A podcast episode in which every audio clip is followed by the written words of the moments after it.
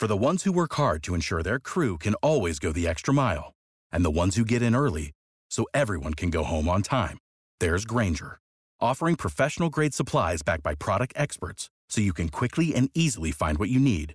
Plus, you can count on access to a committed team ready to go the extra mile for you. Call, clickgranger.com, or just stop by. Granger, for the ones who get it done.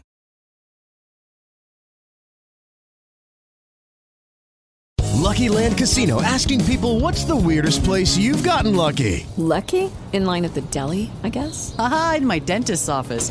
More than once, actually. Do I have to say? Yes, you do. In the car before my kids' PTA meeting. Really? Yes. Excuse me, what's the weirdest place you've gotten lucky? I never win and tell. Well, there you have it. You can get lucky anywhere playing at LuckyLandSlots.com. Play for free right now. Are you feeling lucky? No purchase necessary. Void where prohibited by law. 18 plus. Terms and conditions apply. See website for details.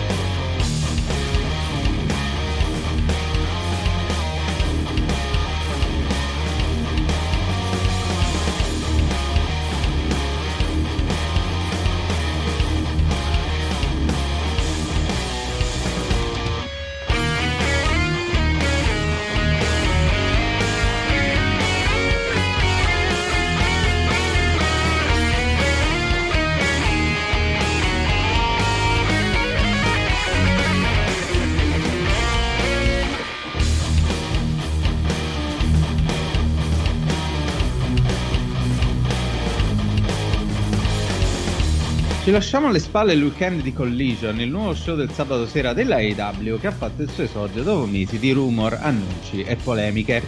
Questo perché con il debutto di Collision c'è stato il ritorno di CM Punk in AEW che ha aperto lo show con un promo in cui ne ha avute un po' per tutti eh, e ha anche chiuso lo show vincendo un match insieme agli FTR contro Bullet Club Gold e il suo rivale di lunga data Samoa Joe. Ma non è stata l'unica cosa proposta alla IW questa settimana, considerato anche l'ottimo episodio di Dynamite in cui sono accadute diverse cose importanti per quanto riguarda Forbidden Door, che è ormai alle porte. Uh, ne parleremo Daniele, ma direi di cominciare da Collision, considerato che uh, appunto è freschissimo, lo stiamo registrando di domenica, quindi è, l'abbiamo appena visto fondamentalmente. E la mia prima domanda non può che uh, essere su CM Punk. Cosa ti è sembrato del suo promo iniziale e come ti è sembrato poi nel match del main event eh, insieme agli FTR appunto contro Bullet Club Gold e Joe? Beh, è stato, io credo, bello in generale rivederlo, poi bello per chi chiaramente apprezza Punk, probabilmente brutto per chi non l'apprezza. E, ehm, è stato un, un, bel momento, nel senso che avevo un po', non il timore, ma c'era, scusate, la possibilità che eh, la situazione di tra, tra, tra la, la, rissa del famoso del, del, media scrum, la separazione per nove mesi e anche il fatto che questa era sostanzialmente una replica di, di quello che era successo alla prima puntata di Rampage, mm-hmm. eh, ci fosse un po', come dire, un po' di amare in bocca. Invece credo che Punk sia stato veramente bravo come al solito con un microfono in mano e licenza di uccidere a, a, tenere, a, tenere, in mano il pubblico, il pubblico per carità di Chicago, della sua Chicago, però insomma è stato, è stato un bel momento iniziale sicuramente per lanciare lo show eh, a livello televisivo in generale e poi un momento dove insomma Punk ha parlato da, da, da Punk, credo il più realmente possibile, il più mh, mm, genuinamente possibile e ha tirato fuori contestualmente un po' di cose e un buon promo. Mm-hmm insomma, che sia compiuta. Sul ring, devo dire, no, non mi sembra cambiato molto rispetto al, al, punk che avevamo visto appunto in AW, no? È chiaro che gli anni ci sono, ma non era questo il match dove brillare, però poi abbiamo visto che nei match dove può brillare, può ancora brillare, può ancora farlo, quindi... Mm-hmm. Vedremo, vedremo, cosa succederà e, e, come dicevo quando avevamo commentato la notizia di questo riavvicinamento in vista di Collision, eh, speriamo sia la volta buona che diano tutto quello che devono al pubblico, sia lui che l'AW, perché No, non arriveranno altre occasioni, chiaramente per motivi di tempo, e perché se è messo nelle condizioni giuste di farlo e se lui si mette nelle condizioni giuste di farlo, CM Punk può dare ancora tanto. Mm-hmm. Mm-hmm. Già, decisamente sì. Uh, hai citato il pubblico e quindi uh, la domanda penso sia obbligatoria. Buona la prima, direi, ma eravamo a Chicago, eh, pubblico che se Punk prendesse un bambino e lo sgozzasse nel mezzo del ring, penso acclamerebbe lo stesso. Eh, cosa pensi che succederà nelle prossime puntate? Adesso, se non sbaglio, vanno per un bel po' di episodi in Canada, se non vado errato, no? Se non sbaglio, sì, almeno due o tre eh, mm-hmm. vanno, vanno lì di fila.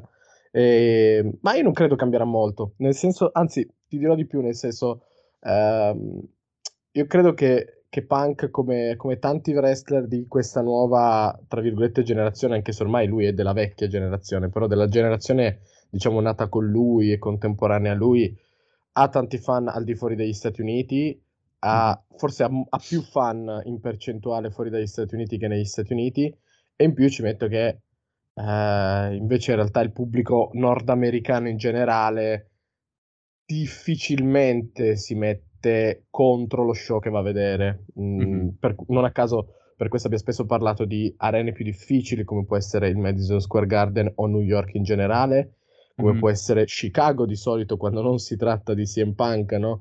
E, sì. e, ma quando si tratta del resto è molto, è molto spesso un'arena complessa, difficile, critica, non a caso la WWE non ci va spessissimo a Chicago. E, Philadelphia magari. Philadelphia, esatto, eh, con, uh, con uh, quello che rimane, tra virgolette, del pubblico hardcore vecchio stile affidato all'ECW. Quindi insomma ci sono alcune eccezioni, però in genere il pubblico americano difficilmente va in aperta contestazione mm-hmm. con quello che fai, soprattutto se poi que- quello che riguarda Punk, il grosso di quello che riguarda Punk è di fatto successo non on screen, no? Quindi eh, non, non, ha, no, non, è una penalità per lo show. Diciamo che se, se ti, finché ti limiti a fare un buono show, agli americani frega relativamente di farti avvertire questo peso tra il pubblico. Mm. Però io credo non, non, ci sia dubbio che comunque Punk sia tornato con un uh, character che ma cioè, potremmo definire Babyface alla fine allineato, si è allineato con gli FTR, eccetera. Però è anche un character eh, con un po' più di profondità del Babyface. Uh, uh, happy to be here, diciamo così, che era almeno nella fase iniziale della sua carriera uh-huh. in AW, no? Perché ha lanciato diverse frecciatine, almeno ai Bucks, ce n'era credo anche una abbastanza nascosta, Hangman. Um, ha detto che uh, si è portato dietro un sacco rosso dicendo che lì dentro c'era il titolo mondiale AW che lui ha vinto contro John Moxley um, e che non ha mai perso perché poi ha dovuto renderlo vacante per infortunio uh, e che se lo porterà dietro fin quando qualcuno lo schienerà o lo sottometterà. E, uh, e poi si è portato dietro anche degli stivaletti dicendo che eh, ha pensato diciamo di ritirarsi ma che uh, lo farà solamente quando qualcuno sarà in grado di, di, di, di mettere come dire di... di prendere il suo posto. Eh diciamo così sì esattamente. Quindi eh, sicuramente non è il, il face al 100% che era prima. Si porta un po' di controversie attorno e comunque mi sembra che ci vogliano anche giocare un po' su, su, sul, sul media scrum e su tutte le cose che sono venute fuori dopo, no? Sì, lui nell'intervista aveva chiarito che la situazione con i Bucks e con, con Page, eh, con l'Elite, insomma, non sarebbe mai diventata una storyline e più volte hanno specificato che staranno verosimilmente quasi sempre in roster separati, mm-hmm. ammesso che ci sarà poi una... non è ancora chiarissimo se ci sarà una situazione di separazione così netta tra Collision e Rampage.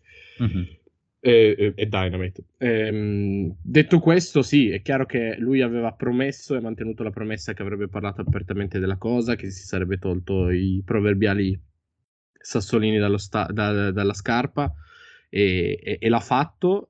Mm, non so, pe- penso che il, gro- il, grosso di quelle frecciatine, di quei pesi dallo stomaco, eh, diciamo era l'una tantum anche per aprire collision col botto, mettiamola così. Eh, però sì, li, li, il cambiamento della, del character c'è e credo che anche sia in linea con quello che di solito fa l'AEW, no? Perché soprattutto per i character importanti, ovvero sia no, cercare di evitare di definirli con uh, una, una, unica divisione tra i, i John Cena e, e, non so, i Ted DiBiase, non so perché mi vengono in mente due esempi così lontani nel tempo, però cioè, non sei mai totalmente cattivo, totalmente buono, o meglio, si cerca di non renderti totalmente cattivo, totalmente buono, ma si cerca di darti una sfaccettatura umana, logica, in cui io posso rivedermi, mm-hmm. io posso avere nella vita, in mille situazioni, la situazione in cui è punk, pensare di dire la verità, dire la verità, quello che è, e eh, a costo di fare questo fare del male a persone con cui in questo caso lavoro, a costo di fare questo creare dei dissapori, creare delle, delle situazioni, eh, senza per forza essere per tutti univocamente o il bravo ragazzo o il cattivo ragazzo. Mm-hmm. Mm-hmm. Già, decisamente. E, e poi... ah, scusami, no, per quanto riguarda ah, il titolo, interessante secondo me, non, non so come la vedi tu, potrebbe essere appunto se questa divisione Collision Dynamite ci sarà il modo per creare eh, anche on screen il, il, magari il nuovo titolo, no? il titolo diciamo di Collision, l'altro mm. titolo mondiale. Mm. Non so, perché poi lui ha mandato una frecciatina anche a MJF uh, in tutto ciò, dicendo, um, non ricordo esattamente il contesto in cui sta, stava dicendo questa cosa, però ha detto io non solo ho disputato il miglior co- eh, dog collar match, l'ho anche vinto co- anche perché vinto, MJF sì. va in giro a vantarsi di aver fatto il miglior dog collar, il miglior Fatal 4 Way, il miglior tutto. Lui però dice giustamente l'ho vinto quel match. Quindi la frecciatina MJF pure c'era. Eh, vediamo se appunto questo significa Signi- significa che Punk rimanga a Collision dove, dove, mettono un nuovo titolo del mondo, da ipotesi paventata da te, oppure se alla fine Collision è solo il teatro del, del suo ritorno, ma poi lo vediamo anche a Dynamite, magari in contesti separati appunto all'Elite da, e da tutto, tutto, ciò che è successo in passato. Uh, per quanto riguarda il, il, match, invece, a me è sembrato in forma ring discreta. Vero è che era un six-man tag, quindi non ha dovuto farsi mezz'ora di match da solo, ovviamente, però non mi è sembrato in, in pessime condizioni. No, l'ho trovato anche abbastanza esplosivo, che non è sempre da lui, no? Sì, sì, sì, poi credo che abbia aiutato nel frangente, per esempio, con Joe, eh, la loro chimica non è in dubbio, quindi eh, sicuramente ha aiutato. come il palmo delle loro mani. esatto. Eh, I lottatori coinvolti erano tutti di altissimo livello, come spesso succede nei W. Quindi, sì, no, no, devo dire, buon, in quel senso, buonissima la prima. Mm-hmm. Sì, decisamente sì.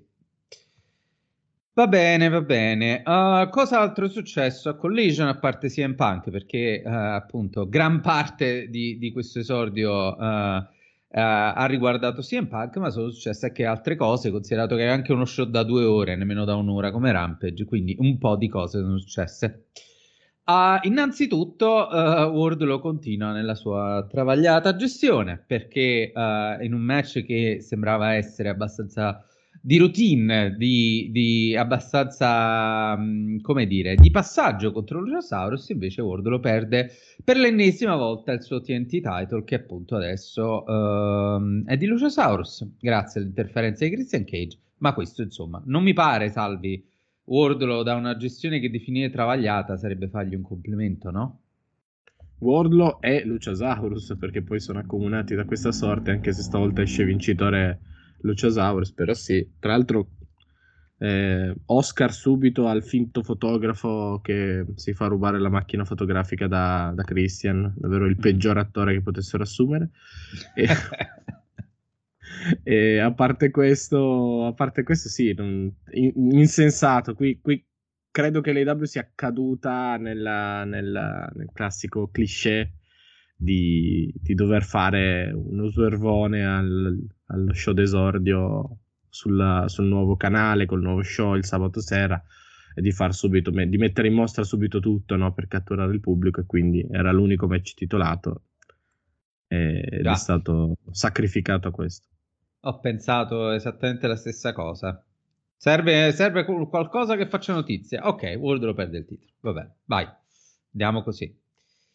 E niente, io non so, non so veramente cosa abbia fatto di male Wardlow nel, nel backstage, chi, chi, abbia ucciso o chi abbia ferito profondamente, ma cioè, proprio quando ehm, ero, ero, abbastanza soddisfatto di quello che avevano fatto con lui mercoledì a, a Dynamite, eh, facendogli avere una, una vittoria convincente contro Eger, poi perde il titolo come il più idiota degli idioti.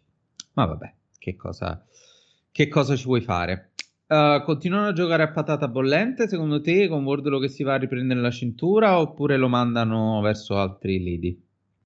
Eh, altri lidi in questo momento non ce n'è, non per Wardlow, quindi non saprei. Penso di no, anche perché adesso probabilmente ci sarà questa storia che Christian fa finta di essere il campione, anche se il campione è, è, è Luciasaurus, mm. perché si è preso la cintura, è esultato lui, eccetera, eccetera.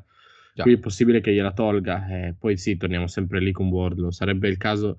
Eh, se- sembra che siamo noi a costringerli a credere su Wardlow, invece nessuno li costringe. Se credono su Wardlow, che ci credano davvero, se no che lo mettano tra virgolette un po' più da parte e facciano anche qualcosa con questo TNT title di diverso dall'essere il titolo di Wardlow. Mm-hmm.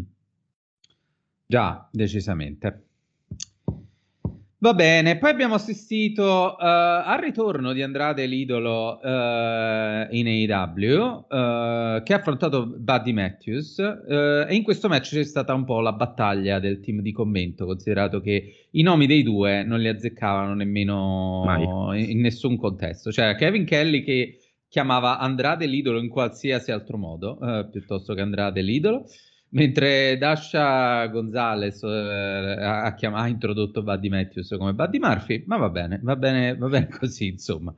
Um, match non male, devo dire, comunque, con un Andrade l'idolo che non mi aspettavo tornasse a Babyface, invece è tornato da Babyface puro, lottando, mostrando tutto il suo repertorio, cercando la stretta di mano finale con Buddy Matthews, um, che però l'ha, l'ha, rifiutata e anzi ha convocato i suoi amici della House of Black per menare ancora di più Andrade. Ma insomma, eh, non, mi è, non, mi è, dispiaciuto. Uh, con anche i due, i due wrestler che hanno citato le rispettive compagne che sono al momento in WWE e, e va bene così, insomma. Non mi, è, non mi è dispiaciuto questo match. Come ti è sembrato? In un mondo perfetto la WWE risponderebbe con Serena Vega contro Charlotte Flair, però sì, con, scusate, Corea Ripley contro Charles Flair, però non succederà.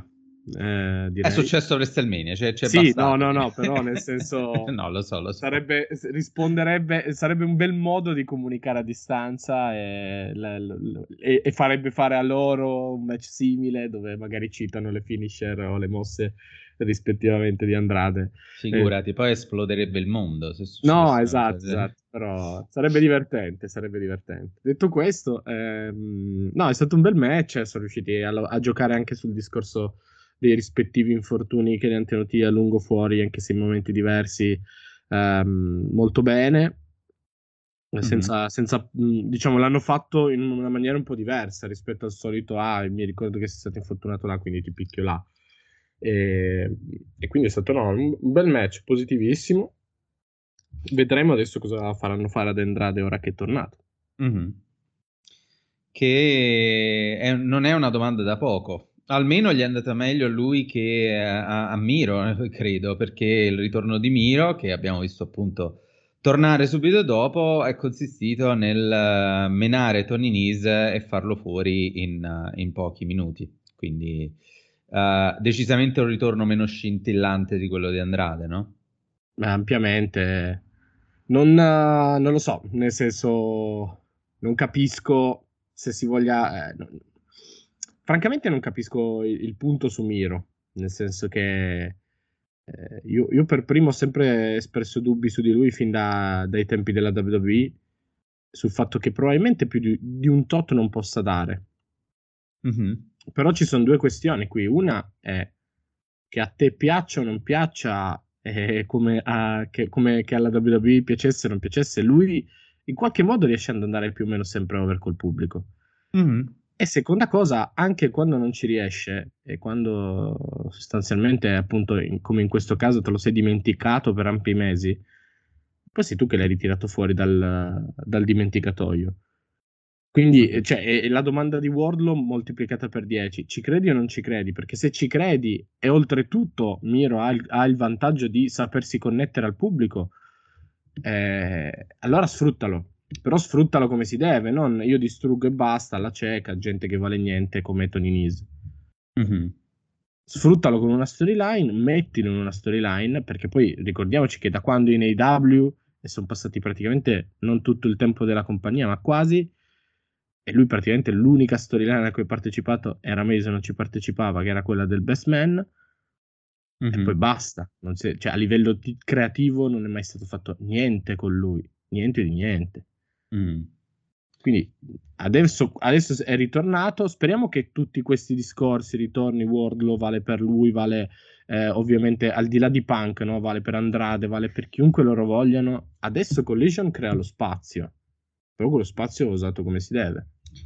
Già, Già, perché io non ricordo il discorso che hai fatto è perfetto, anche perché non ricordo veramente mai quando Miro sia stato usato con cognizione di causa in AEW, a parte forse uh, il breve periodo in cui ha gravitato intorno al TNT title. Però uh, io credo che la AEW abbia un problema con questo, perché non è possibile che la dimensione del mid upper carding maschile è o graviti intorno al TNT title o fai cose a caso senza cognizione di causa. Cioè, eh, questo è il problema.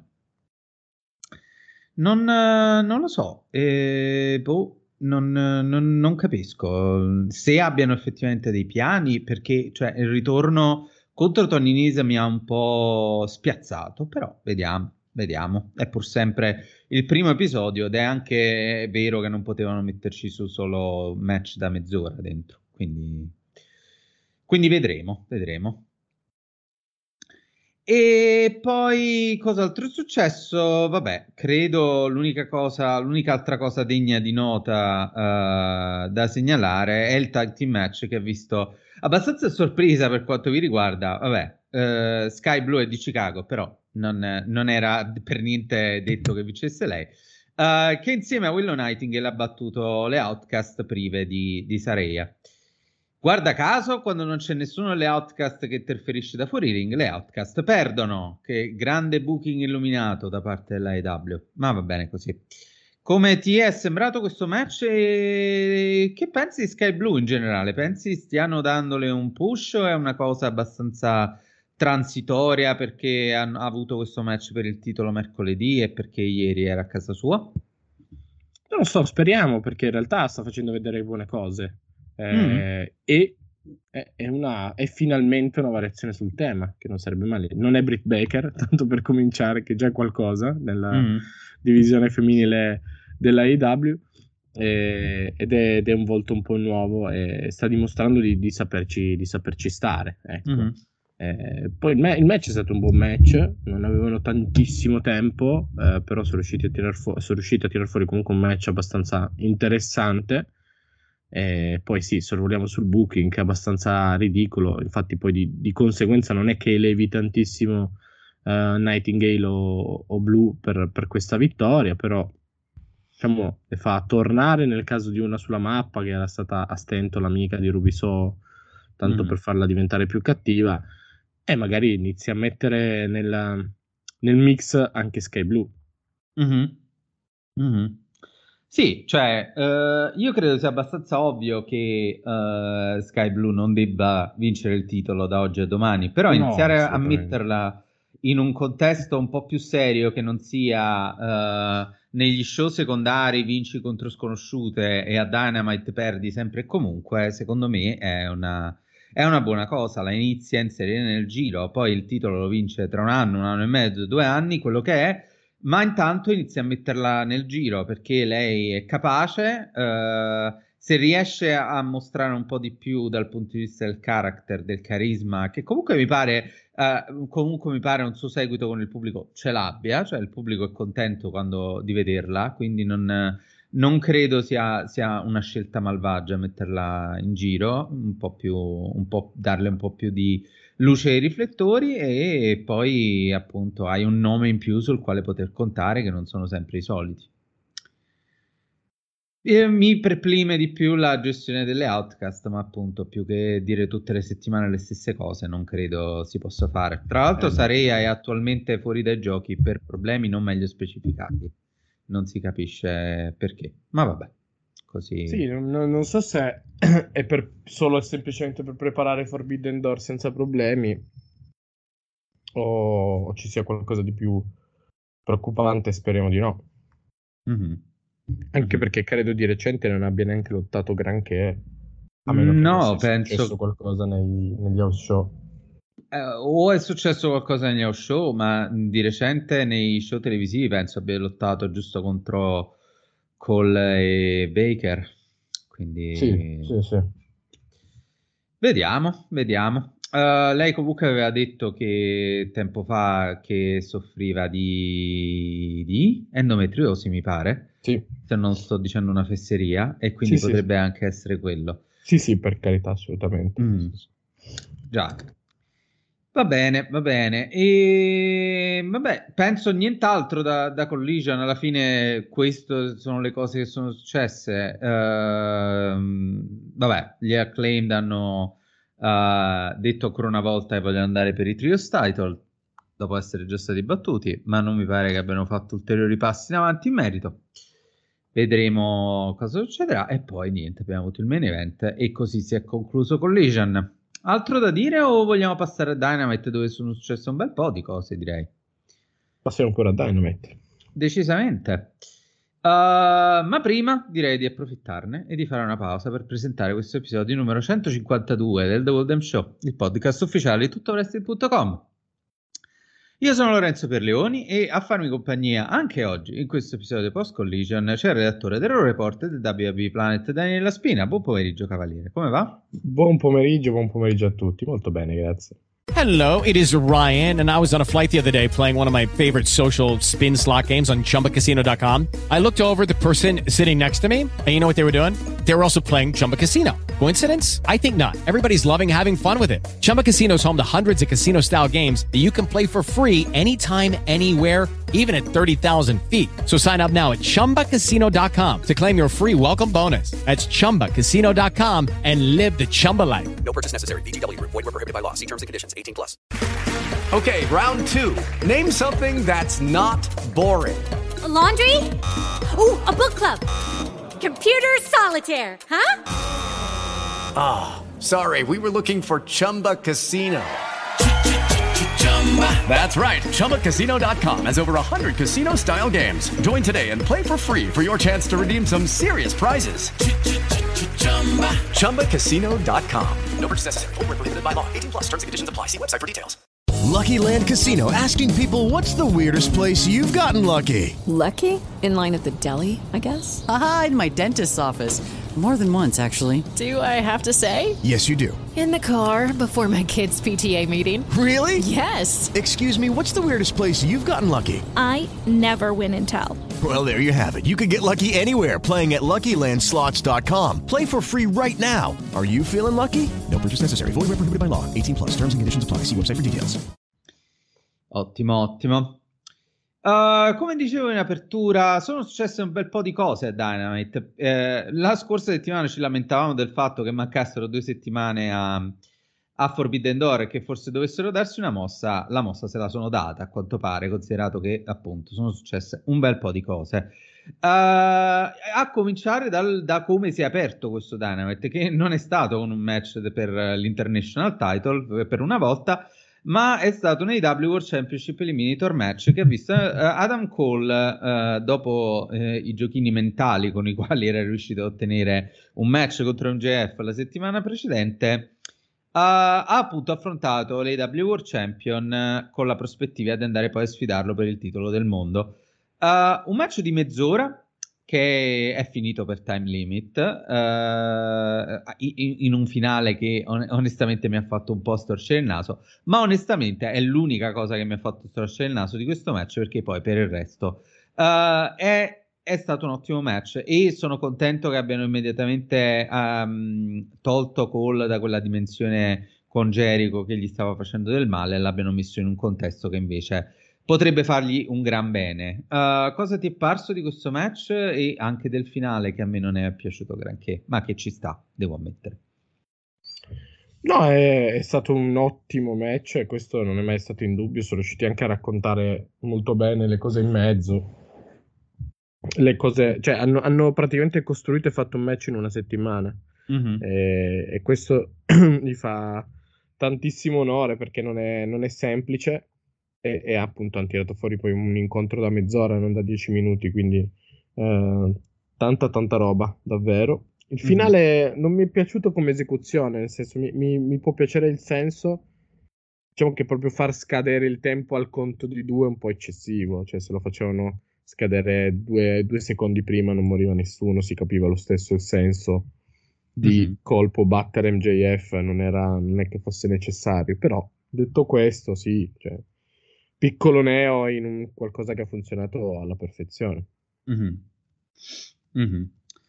Sì, eh, questo è il punto, cioè eh, in alcuni frangenti si è visto proprio che stavano prendendo tempo per, per, arrivare lì al finale, che ribadisco, ci sta il pareggio per limite di tempo, non è quella la cosa che mi dà fastidio, è il modo in cui si è verificato, perché Ah, il pareggio per limite di tempo ci può stare anche se Cole mette a segno il boom e, e poi finisce il tempo. Non c'è bisogno sì, che sì. uno, due, due e mezzo finisce il tempo. Cioè, è, è, abbastanza ridicola questa cosa. Cioè, mi state dicendo che Cole non ci è riuscito per mezzo secondo. Dai, su, un po', un po' troppo ridicolo, direi.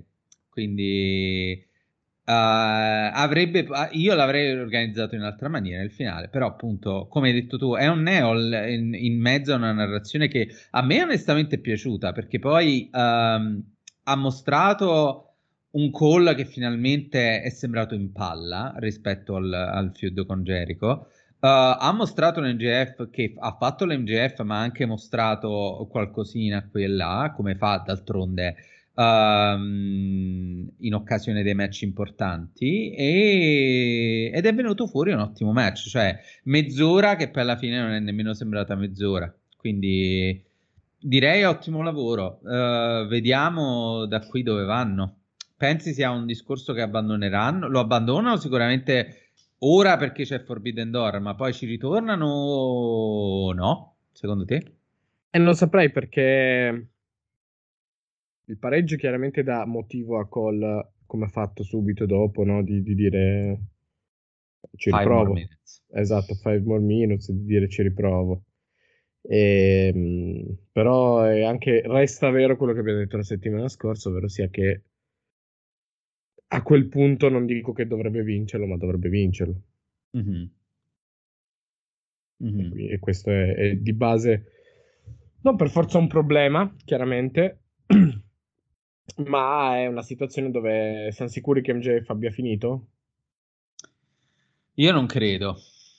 Non credo, cioè se gli togli ora il titolo è un po' una narrazione interrotta, direi. Non sì. è ancora il momento di togliergli il titolo, secondo me. Però è anche vero che hai call lì, uh, quindi o... Oh... No, devi assorbirlo per forza di cose in un'altra storyline. Mm-hmm che sia forte abbastanza da tenerlo lontano dal titolo e, e trovare poi di conseguenza un avversario per, per MJF. Mm-hmm. Che sia questo per l'obiettivo all-in oppure no, però re- resta quello. È, è, un po' una situazione, l'avevamo detto appunto già la settimana scorsa, è una situazione un po' delicata. Non è che non ne puoi uscire, ma è delicata. Occhio a infilarcisi troppo, ecco. Mm-hmm. Sì, concordo pienamente. E, ehm, e bisognerà fare attenzione, però appunto, secondo me, come ho detto già, eh, sono passi da gigante per Cole, considerato la pessima situazione in cui si stava mettendo con il feud con Jericho il match deludente di Double or Nothing, quindi va bene così, direi. Uh, parlando delle World Title, uh, è, è, stato divertente ciò che è successo dopo perché uh, fondamentalmente uh, abbiamo visto un video più tardi durante la serata in cui um, Hiroshi Tanashi ha sfidato apertamente MJF per le W World Title dicendo che finché non lo batterà eh, il suo regno sarà, non sarà completo, eccetera, eccetera. Uh, L'AEW ha reso ufficiale il match. Dopodiché René Paquette è andato a uno spogliatoio di MJF dicendo uh, allora che cosa vuoi dire su questo match contro Tanashi? Lui no, nel senso ha deciso che non avrebbe fatto questo match e ha annunciato che non sarà presente a Forbidden Door. Qui, tanto che uh, gli account social dell'AEW um, ovviamente stanno pubblicizzando questo match e lui risponde sul suo profilo uh, no, non succederà. Comunque, vabbè, sarà, sarà un, un no show o sarà, lo, lo, faranno accadere? Succederà qualcosa a Dynamite di questa, di, della settimana entrante, immagino, no? Ma o quello o direttamente a Forbidden Door. Dove appunto lo devono trascinare con la forza. Sì, qualcosa del genere o... o Uh, lui veramente non si presenta e quindi, come dire, rimanda lo scontro, ma nel frattempo uh, subentra qualcun altro, non saprei. Mm-hmm. Può darsi, vedremo. Vedremo cosa accadrà con, per quanto riguarda l'AW World Title. Va bene, va bene. Uh, subito dopo abbiamo uh, Sammy Guevara che ritorna per la prima volta dopo, da, dopo Double or Nothing Uh, viene intervistato a René Paquette sul ring, inizia uh, a dire che lui vuole fare uh, dei cambiamenti, che ha avuto tempo e modo di riflettere dopo Double or Nothing. Arriva Darby Allin a dirgli fondamentalmente che fin quando non si... Um, come dire, non, si, non rimuoverà la, la, la, la, Jericho Appreciation Society dalla, dalla, dall'equazione, niente potrà mai cambiare sul serio e arriva appunto Chris Jericho che uh, prima un confronto con, con Guevara uh, dicendogli come mai non l'abbia chiamato uh, perché non abbia chiesto il suo aiuto nel, nel, match titolato Guevara che gli risponde perché tu non mi hai chiamato almeno non avresti perso due volte da call comunque i due bisticciano per un po' fin quando Allen non provoca Jericho dicendogli che um, non è più un mago sul ring da, da molto tempo. Jericho minaccia Allen uh, dicendo che lui e Guevara gli, lo attaccheranno a breve, ma arriva Sting a pareggiare i conti e c'è questo stare down tra Jericho e Sting. La settimana dopo che Jericho aveva detto no, non sono più interessato a lavorare con Sting, tutto a posto. Comunque è stato anche uno, uno stare down interessante, soprattutto per le scarpe di Jericho. Se non le avete viste, vi consiglio di andare a rivederle. Uh, che... Dove stiamo andando a parare con questa storyline? Eh, non saprei, magari su un turn face di Guevara, probabilmente su quello. Cosa che Allen gli ha fatto notare comunque, dicendo sì, che esatto. le persone lo amano di più adesso. Esatto, magari si va verso quella cosa lì. E, e poi, tra l'altro, ragionavo, non credo ci sia mai stato un, un match con Sting e Chris Jericho nello stesso ring, quindi mm-hmm. probabilmente c'è anche la volontà di, come dire, realizzare anche questo, questo piccolo sogno, che non è male, eh, francamente. anche eh, se no. hanno gli anni che hanno, non è meglio tardi che mai, come si suol dire. No, Infatti, e poi quando, seppur usato con il contagocci, io credo che loro stiano facendo un ottimo lavoro con Sting. Sì, sì, sì. Come poi dimostra anche nel match successivo, dove non risulta assolutamente fuori, fuori contesto, fuori da ogni parametro. Uh, ovviamente stiamo parlando del Late Man uh, Tag Team Match, in cui lui, Darby Allin, Orange Cassidy e Kit Lee hanno battuto la Mogul Embassy. Tra l'altro con lo Scorpion Death Drop di, di Sting su Cage. E, e, quindi sì, probabilmente arriverà un tag team tra queste due fazioni e immagino che un'incomprensione, secondo me, costerà la vittoria a Jericho e, e Guevara. Vedremo, vedremo cosa accadrà. Uh, qualcosa da dire sull'Hitman Tag? Ma no, match abbastanza elementare, caotico mm. come al solito, è andato dove doveva andare. Mm. Poi, poi è il solito discorso sulla Mogul Embassy, ma Insomma, Già. non, che, non mi aspettavo certamente che vincesse insomma, e continua ad avere poco senso. Già, decisamente. Uh, biglietto timbrato per Orange Cast di questa settimana senza dover fare un match da, di da 25 minuti contro qualcuno. Uh, dovremmo parlare anche della sfida di Sanada, uh, del, dell'IWGP World Heavyweight Champion Sanada più in particolare, Uh, che in un video preregistrato ha istituito una open challenge per Forbidden Door per quanto riguarda il suo titolo.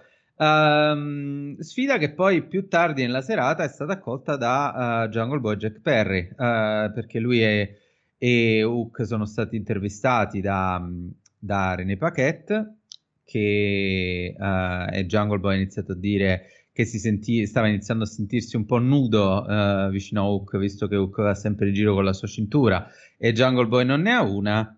E, e per questo poi ha accettato ufficialmente la sfida di, uh, di Sanada. Uh, il match è stato reso ufficiale, quindi è il match che vedremo a Forbidden Door. Che pensi di questo match? E pensi ci sia qualcosa che sta andando avanti dietro le quinte con, con Jungle Boy? Perché aveva una, una una, c'era una sensazione strana dietro al suo promo, o mi sbaglio? Ma non saprei, nel senso che probabilmente va, no, non so se varrà solo per lui e Guevara o varrà in qualche modo per, uh, per Allin, mm. però s- con lui e Guevara quantomeno stanno proseguendo quel discorso che il, il four way tra i pillars li ha cambiati. Mm e stanno continuando su quello che avevamo visto dentro quel match negli ultimi promo prima del, del, dell'incontro e dentro quell'incontro e, mm.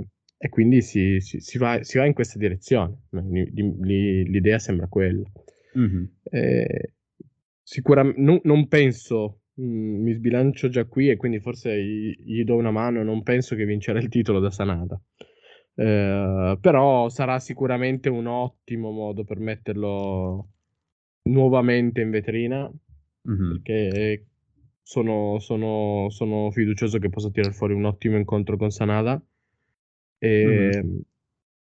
e poi vedremo eh, anche perché in questo momento sì cioè, vabbè, la cosa del sentirsi nudo senza una cintura può, può benissimo inventarsene una come sta facendo Hook però non è che lo aiuta molto ma eh, al di là di quello poi servirà una vittoria interessante con, anche solo con un titolo second- secondario se proprio deve essere con dei titoli di coppia appunto con Hook no? però in modo tale da, da, da, da, ritrovarsi un po' dopo quella sconfitta del Fatal 4 Way che non l'ha penalizzato come non ha penalizzato nessuno però poi de- deve tornare a fare qualcosa ecco mm-hmm. Già, decisamente, decisamente. No, mi, mi dava solo tutta una, una, strana vibrazione, le cose che diceva, il fatto di sentirsi nudo, perché non sei Hook, perché non vieni al mio angolo a Forbidden Door, io sì. sono il tuo tag team partner, mi sembrava tutto una, un po' un po' strano, non lo so, avevo avuto questa, questa sensazione di, di viscidume, nel, nel, nel, un retrogusto viscido, non lo so. Tu, tu, dici addirittura un tornillo? Non lo so, non lo so, mi, mi, sa di strano, c'è qualcosa che secondo me mi sa di strano, non lo so, non saprei dire cosa, però sì, mi, mi dava questa sensazione. Non so se sia la scelta giusta perché io ribadisco, Jungle Boy è forse ancora meno plausibile di Takeshita come Hill, però... Eh, Boh, non, non lo so. Non lo so. Ma magari un gesto di frustrazione dopo la sconfitta, non, non, lo so esattamente. Forse stanno programmando qualcosa da un punto di vista di, di evoluzione con lui che forse non debba voler dire per forza un tornil, ma magari qualcos'altro. Boh, non, non lo so, non lo so. Vedremo, vedremo. In effetti sì. la direzione sembra quella, cioè i segnali che mandano sembrano quelli e poi sappiamo anche che insomma l'AW ci ha abituato a questi segnali, come dire, a, a lunga fermentazione, ecco. Mm-hmm. Sì, decisamente. Vabbè, eh, il match per il TNT Championship di mercoledì è già vecchio, quindi non credo sia necessario no. commentarlo. Eh, non dato... lo era neanche mercoledì.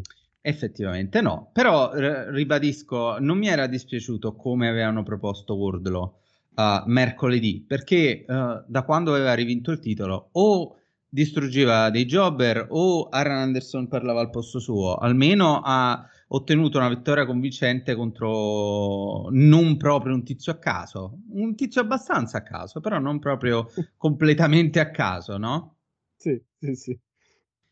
E quindi non mi era dispiaciuto quello che avevano fatto mercoledì, poi ovviamente reso tutto vano da, dalla sconfitta di, di Collision. Ecco.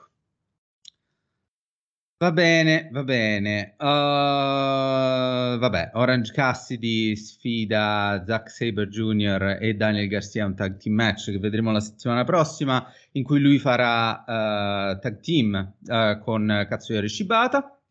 Non credo ci sia molto da dire su tutto ciò.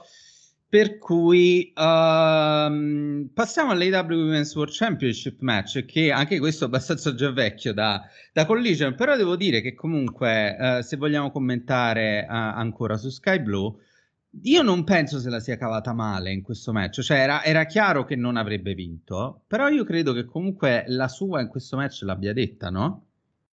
No, ma assolutamente, è stato costruito molto bene per fortuna, no? per una volta anche con questa solita, come dicevi giustamente prima, solita narrazione di eh, le outcast che vincono solo barando, è stata costruita bene per, per farla uscire bene da questa sconfitta ed era quello che, che le serviva. È chiaro che dire, poi direi più facile farlo con lei che con altre, però diciamo, è più semplice se ti chiami Sky Blue che Britt Baker, perché chiaramente se metti Britt Baker al posto di Sky Blue in quella sconfitta non serve a niente. Mm-hmm. in questo caso però dovevi fare questo, hai, hai, accresciuto il suo status sicuramente e, e hai continuato a farlo con, con, la vittoria in tag team di Collision. Appunto, speriamo porti, porti da qualche parte come dicevamo prima, perché è stato è servito finalmente a qualcosa. Ecco. Mm-hmm. Assolutamente, assolutamente. E niente, direi che possiamo avanzare direttamente al main event, visto che delle altre questioni di Tanashi e di Jungle Boy abbiamo già parlato. Uh, perché nel main event abbiamo visto l'Elite, uh, ovvero Hangman Page e Bucks, uh, affrontare il Blackpool Combat Club, ovvero Moxley, Castagnoli e Utah, in un trios match. un match che non era per niente scontato perché io Uh, cioè, per quanto mi riguarda, l'Elite aveva bisogno di questa vittoria, però senza Omega io ero abbastanza convinto che non gliela dessero. Invece, fortunatamente, gliel'hanno data uh, con, con, un'affermazione anche abbastanza convincente alla fine, dato che uh, mettono a segno il loro finisher su Utah e ottengono una vittoria convincente quello che poi succede nel, nel post match eh, è, è, tutta un'altra storia perché torna il mondo nel post match perché prima eh, Castagnoli torna sul ring e inizia a menare l'elite praticamente da solo uh, arriva Eddie Kingston a stendere sia lui che Wheeler Utah Uh, e andando faccia a faccia con Moxley, sembrando più non, non, vol- non attaccando Moxley, ma allo stesso tempo non por- permettendo nemmeno all'elite di attaccarlo. Uh, arriva poi Takeshita a stendere uh, Kingston e tutto il resto dell'Elite. Arriva Kenny Omega a stendere Takeshita. Arriva Osprey a stendere Omega. Quindi è successo il finimondo nel post match con Osprey che però um, mette KO Omega con la, con la Hidden Blade e chiude la puntata uh, da, da vincitore. Come ti è sembrato il match? Pensi che la vittoria dell'Elite sia giusta? E che dire del post-match? Allora, no, la vittoria, il match è stato vabbè, ottimamente eseguito, questo penso possiamo darlo per scontato. Eh, il, risultato è, ci sta, ci sta, nel senso che tanto non è finita qui e poteva andare in tutte e due le maniere senza troppi problemi, no? Mm. Eh, non, era, non, era, un match decisivo di, di rimente in qualche modo della, della eh, della, della, situazione mm-hmm. eh, o della storyline. Per quanto riguarda il post, vagamente caotico, perché eh, a un certo punto si faceva fatica anche proprio a tenere ca- traccia di chi stesse con chi. Però ecco, da quel, allora, da quel punto di vista è sembrato un po'... L'esecuzione mi ha ricordato un po' uh, quello che probabilmente vedremo la settimana prossima, no, tra due, quando è, eh, nei, negli show, nei Gom show della WWE in vista di Money in the Bank, no? Cioè, mm-hmm. io arrivo, picchio te, poi arriva l'altro che picchia me, l'altro che arriva a picchiare l'altro, perché sai, siamo tutti nello stesso match. Mm. E, ehm, quindi la modalità è stata quella, però non era quella, no? Perché non c'erano né un tutti contro tutti vero e proprio, né due fazioni separate vere e proprie. Appunto, uh, Takeshi Ta... Uh, è dalla parte è, è contro l'Elite contro Mega, ma non è che sia dalla parte del Bullet Club. Uh, Kingston uguale, addirittura non era più in giro da un po' uh, per quanto riguardava l'AEW. Mm. E, e, e, poi l'arrivo di Osprey a maggior ragione, cioè ce l'ha con Omega, ma non è dalla parte di nessuno, è semplicemente per il titolo. Era un po' più mescolata la, la cosa, e mm-hmm. per quanto caotica, devo dire che mi è, mi è piaciuta. L'ho trovata realistica, quantomeno. Mm-hmm. No, incarnava un po' la situazione di, di, delle, di, il, il, il, miglior, il, uh, il, più grande nemico del mio nemico è mio nemico. Mm. No, quindi accetto, tra virgolette, che mi venga l'assist da uno che non me ne frega niente, magari non mi è per forza simpatico, magari non sono per forza allineato con lui per andare al mio obiettivo. Io Takeshi ho il mio obiettivo io Omega, io Elite il mio obiettivo, io Kingston, io vale per tutti, per Osprey, per, per tutti. Quindi, insomma, alla fine è ben eseguita. È chiaro che cioè, sono, le, le, le, letture sono due, nel senso se tu segui l'AW Costanza, chiaramente lei, lei, hai compreso tutto. Se non lo fai, ti è sembrato un, un segmento un po' troppo a capocchia, no? più degli altri. No? chiaramente. Però, Questo è vero, però... cioè, imma- immagina uno che inizia a vedere la, la AW dall'episodio di Dynamite della, della, della scorsa settimana. settimana. Eh, sì. Pazzito, cosa sta cioè, succedendo? Chi diavolo è sta gente? Cosa stanno facendo? Già. Però, vabbè, insomma, poi forse vale un po' per tutte le puntate, no? nel senso che ti servono un po' di puntate di rodaggio. Questa non era la più facile, appunto, con cui partire, magari, però. Già. Al di là di questo, eh, appunto, poi era, era tutto, ecco, ben motivato, ben contestualizzato e quindi nonostante sia stato caotico e nell'esecuzione e per il numero di persone coinvolte, a fine filato. Mm. Già, decisamente. Decisamente sì. E va bene, direi che, che, è tutto per quanto riguarda Dynamite. Uh, non commentiamo Rampage come, come, al solito, perché tanto alla fine non è accaduto niente di che, ma io ho due richieste. Uno, per favore, sì. non fate mai più apparire Karen Jarrett su un ring. Due, per favore, non fate mai più apparire Aubrey Edwards su un ring, a meno che non sia per arbitrare. Grazie. Perché sì sì. Questo è, è, stata, è, stato, è stato... Posso, posso dirlo che idea del cazzo? Eh, ormai sì. l'ho detto. Chiedo, chiedo, scusa a chi non mi piacciono le parolacce. No, eh, vabbè, no, ma a volte, a volte sono... A volte, a volte sono indicative, eh, sono il modo migliore di descrivere alcune cose e, e stavolta penso ci stia, perché no, cioè, veramente no. Puzzava dall'annuncio questo match, cioè non poteva mai andare bene, quindi non vedo perché l'abbiano fatto, però. Già. Già. Lucky Land Casino asking people what's the weirdest place you've gotten lucky? Lucky? In line at the deli, I guess. Aha, in my dentist's office. More than once, actually. Do I have to say? Yes, you do. In the car before my kids' PTA meeting. Really? Yes. Excuse me, what's the weirdest place you've gotten lucky? I never win and tell. Well, there you have it. You can get lucky anywhere playing at LuckyLandSlots.com. Play for free right now. Are you feeling lucky? No purchase necessary. Void where prohibited by law. 18 plus. Terms and conditions apply. See website for details.